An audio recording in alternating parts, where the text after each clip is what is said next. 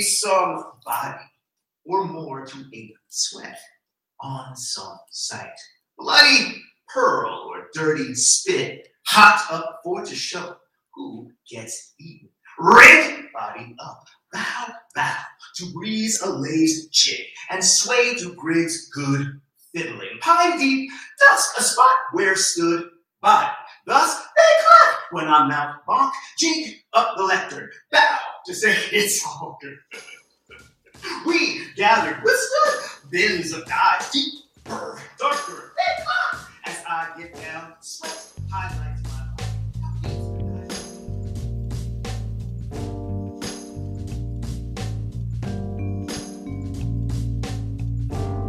Welcome to a new episode of CalArts 24 700 podcast. I'm your host, Christine Ziemba. You've been listening to a performance of the poem Show by Douglas Kearney, a CalArts alum and now an associate professor of creative writing at the University of Minnesota. I had a chance to catch up with Doug when he returned to CalArts in October as a guest artist for the Writing Now reading series. His seventh book, Show, had just been nominated for a National Book Award, so we chatted about the book, his poetry, performance, and teaching. And since we were still in the midst of the COVID 19 pandemic, masks were required on campus, which is why he wore one during the course of this interview. Enjoy the conversation with Douglas Kearney.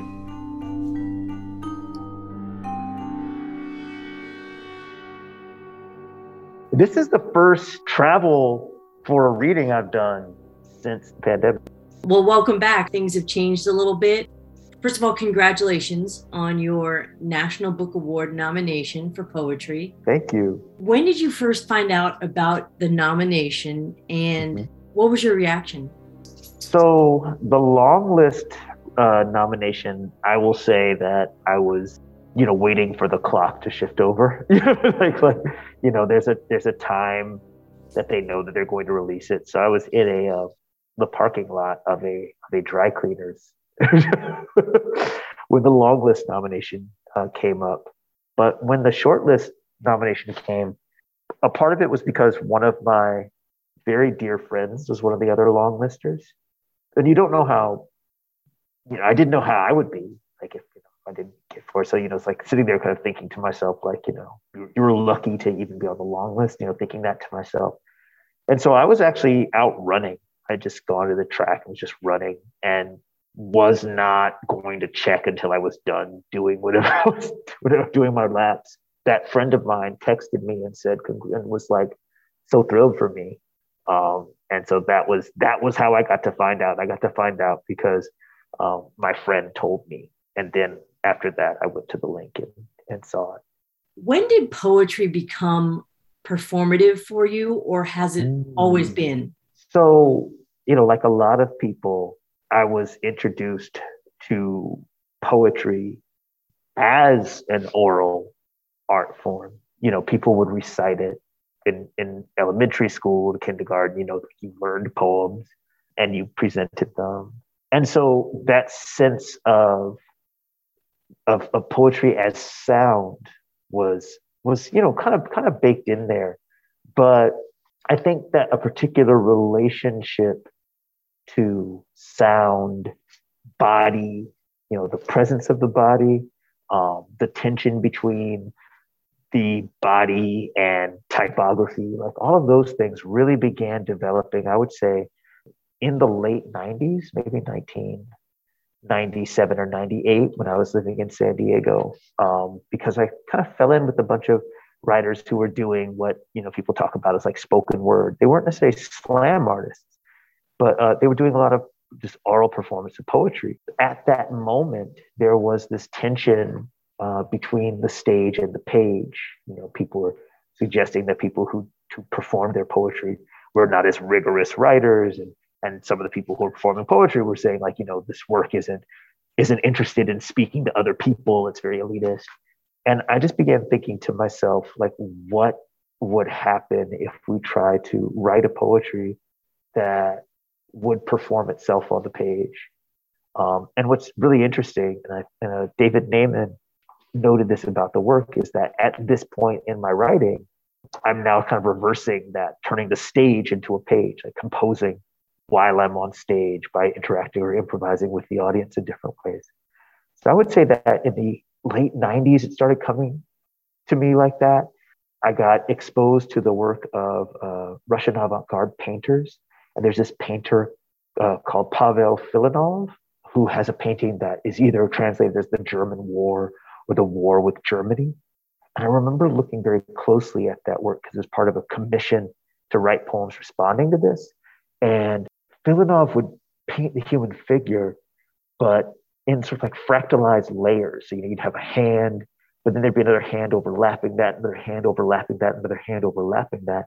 And so it's hard to tell in a good way uh, whether or not you were looking at um, several hands piled up or watching sort of a time elapsed motion. And that to me began to sort of chime with something I was thinking about in terms of word sound and typography.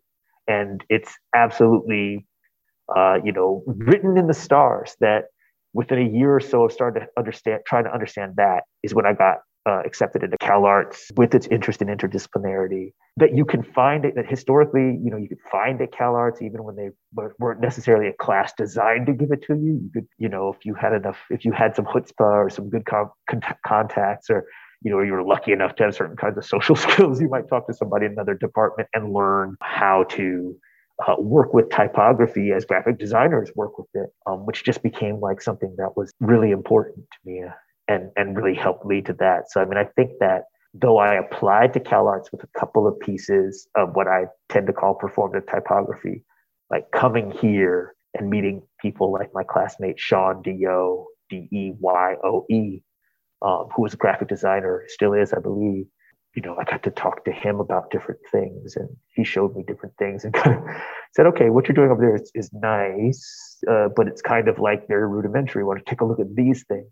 And it was like, yeah, just people like Gail Swanlund, like, oh, yeah, just so many people. We don't often think about the relationship between typography, graphic design, and poetry. I read show the poem. When you look at it on the page, there's a staccato that you read to it because it's very narrow, it's very crisp, but then mm-hmm. it's a whole new way when performing the poem. Do you try to perform it the same way every night or do you rehearse it a certain way, like a theatrical performance? But you also talked about improvising a little. So, how does that happen? Like, do you do it, aim to do it the same every night or do you feel it like a music performer would do? Well, I mean, first of all, the fact that you use theater and music as kind of like these two uh, poles of, of, of, of performance is absolutely chimes with the way I oftentimes have thought about it. That there is, you know, a way in which you can try to like of course there's variation in theater depending upon you know how you're performing that night or how a scene partner delivers a line to you but there's also still kind of a band at which like you know you can't suddenly turn it's if you suddenly try to turn a tragedy into a comedy things are not going to necessarily work. Whereas a musician you know has a relationship to time you know relationship to pitch perhaps but you can play with pitch if you maintain a relationship to time or you can play with time if you maintain a relationship to pitch. With a poem like show which is written in a form that a CalArts student a, a, gra- a, graduate of the MFA program, Indigo Weller, created called a torsion. All of the lines have to have the same amount of syllables. On the one hand, you can think about reading those lines in such a way that you're sort of congratulating yourself, going like, look, see, this is five syllables too, and this is five syllables too, and this is five syllables too. But I think that if, for me, if I think about when I composed this, the fact that there were five syllables allowed became a part of how the poem navigates some of its emotional shifts.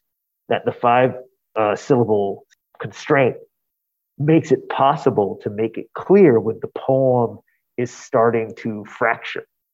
Um, and so it's not that I practice the poems. I mean, I read my work back to myself a lot when I'm writing it, just to kind of like feel how it's flowing but I don't necessarily feel like I'm practicing that. Today, I read um, show to um, Matias Viegener's class, and I felt like it was probably a reading in which I was most clear on the relationship between the five syllables, those line breaks, and the emotional language of the poem.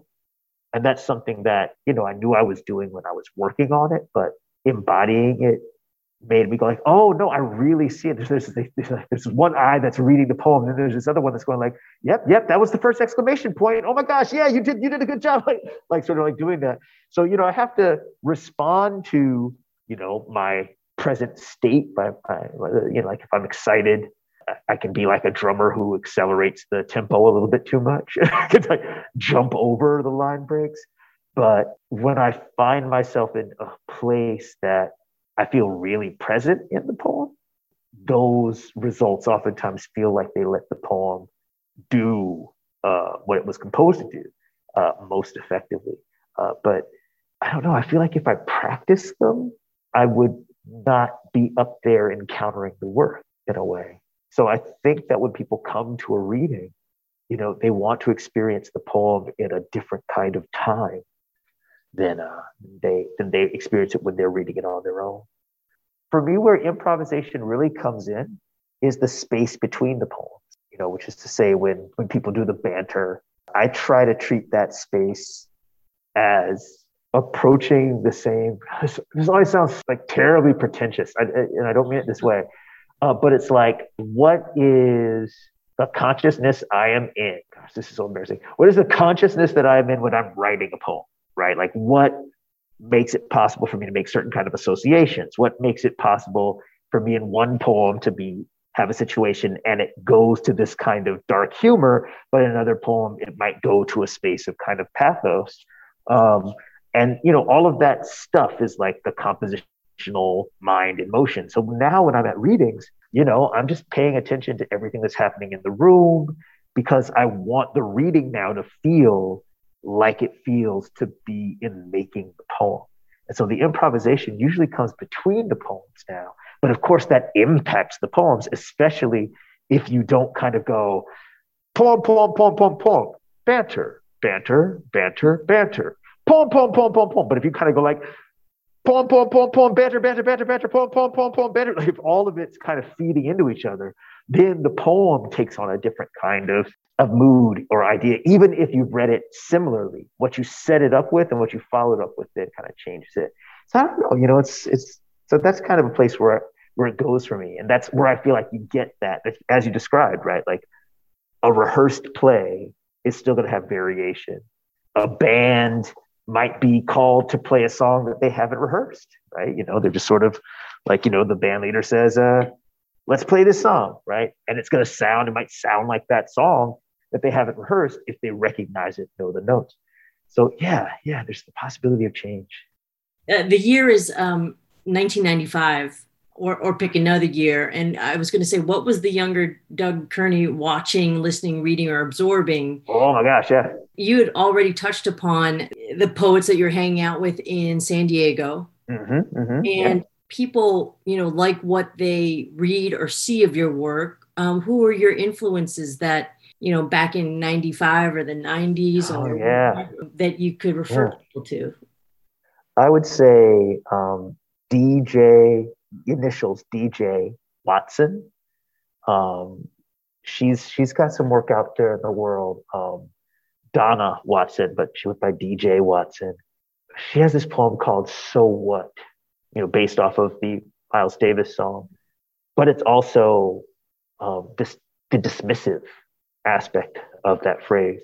Um, and there's this, oh my gosh, there's this line that she has in that poem, Grio gats with gilded gear. It's just like there's just like this moment, and like, like there was a way in which her poems, you can't, I don't want to call it surreal, right? Because that's not exactly it. It was like just a different kind of reality. It was, it was so fluid in culture that we would associate with everything from black spirituality to black vernacular. To like it was just steeped. And her work was very important to me. The poet yona harvey who i went to undergraduate um, at howard university with um, and we're still friends to this day. She is one of my first teachers. I think her work is amazing. Angela jackson um, who was you know who, who I think is now or was last year the poet laureate of Chicago. Uh, she was teaching at Howard in uh, 1995. I met DJ Watson in 1997, so it's kind of like in that space. Leimert Parks Kamau Daáood, who is is was very important. He had a CD called Leimert Park, which I listened to over and over and over again. Carl Hancock Rux, who has taught at Cal Arts, also came out of that time for me. Uh, so if you're thinking about 95 through 97, I would put those poets, um, but I would also put rappers like De La Soul, uh, you know, that group, Ice Cube, Public Enemy. Like I would say that those would kind of be the spread for me at that point. And then, Doug, my last question for you it has um, more to do with teaching because you've been teaching mm-hmm. a while now at mm-hmm. uh, University of Minnesota. Before that, Cal Arts, and yeah. you have encountered a lot of um, students. What's the first thing you tell them when they approach their writing or when they take your class, and and has it changed over time? Yeah, I think it has, and I think that some of that is because the sort of the culture of the workshop has been changing in ways that I think are really good but have a lot of people, you know, just trying to figure out how to, you know, make, uh, you know, try to create spaces where people can make and make together, even when sometimes people are trying to make very different things. Something that has been constant, I would say, is that, you know, I will say your interests are enough it can be it can be it, it can be cool to decide oh i'm going to read more about metaphysics or i'm going to you know uh, you know talk about uh, chemistry or whatever. That can be cool. That's awesome. But if you're not interested in metaphysics and you know what you're interested in is you know trap music say and you're all in on some trap music then like that's enough right? That's enough for you to write and make work from because that is work that is speaking to your time and your moment and that work will be resonant with that time and that moment. And, and I think that that's true. I do think that that's true. And, and, and, and I think that that's true in part because that's something that people who care about me had to tell me about my work, that it wasn't, I didn't have to try to do things that other people were doing in the sense of from a position of like, I don't think my work is good unless I do these things, right? It's one thing to like, you know, take on a style that you like somewhere else because it's giving you something but to feel like you're not you're not enough right uh, for this poem um, is something i've tried to to refuse and they'll try to, to put people you know try to put, like take out of people's people's estimation of their work. I will say that something that that i ask a lot what do you want this poem to do? Or what do you want your poetry to do? What do you want to learn how to do better through your poetry. Like, and I wouldn't even say better. I would just say, what do you want to develop? What do you want to develop? What's a habit you have that you would like to try something different? And so it really became much more about, you know, acknowledging that even if a person isn't coming with certain kinds of poetic jargon, or maybe they have the jargon, but they don't have a feeling, like even if even if they're not coming with what you might consider a whole package, right? People know something about their work. Sometimes they might describe something that seems to them, oh, this is just a little thing. But you, when you hear it, you're like, oh my gosh, that's like every, that's everything. And sometimes people speak about something like it's massive, and you're kind of like, oh, you're talking about syntax, right? like, like, and so to me, it's starting from the position of people know something about their practice, they know something about their work, and they are strong advocates for it, even sometimes when they don't think they have the language for it. Now, of course, it could be just as destructive to disbelieve somebody when they say they don't have it, as they as as uh, as it is to when somebody says they do have it and they don't. So it's not about like not believing that they that they're grappling with something, but it is for me about perhaps reflecting their language back to them in certain kind of way or that where they can see what it is that I see in their work and what I see in their work as facilitated by what they've already done. And so that to me becomes important. I know there's a jumble of things. I don't, know, there might be three words that if you stitch them together, there are probably a few thes, there are probably a few ands, and then you no, just the rest I, is just mess. But Doug, uh, I know you have to do your lecture tonight, so mm-hmm. good luck with that. Thank you and so much. I, I watch your career from afar and uh, very happy for you when you, you, got that nomination or I see you publish the next book. And, and I know a lot of your colleagues and former students and alums are too when they see Doug Kearney, Douglas Kearney, sorry, in the um, in the bylines or, you know, the nominations and all that. So congratulations. Thank you. Thank you. And I mean, like, I never forget how important Cal Arts has been to the artist that I am, you know, and, and yeah, this is this is a remarkable, a remarkable place to be.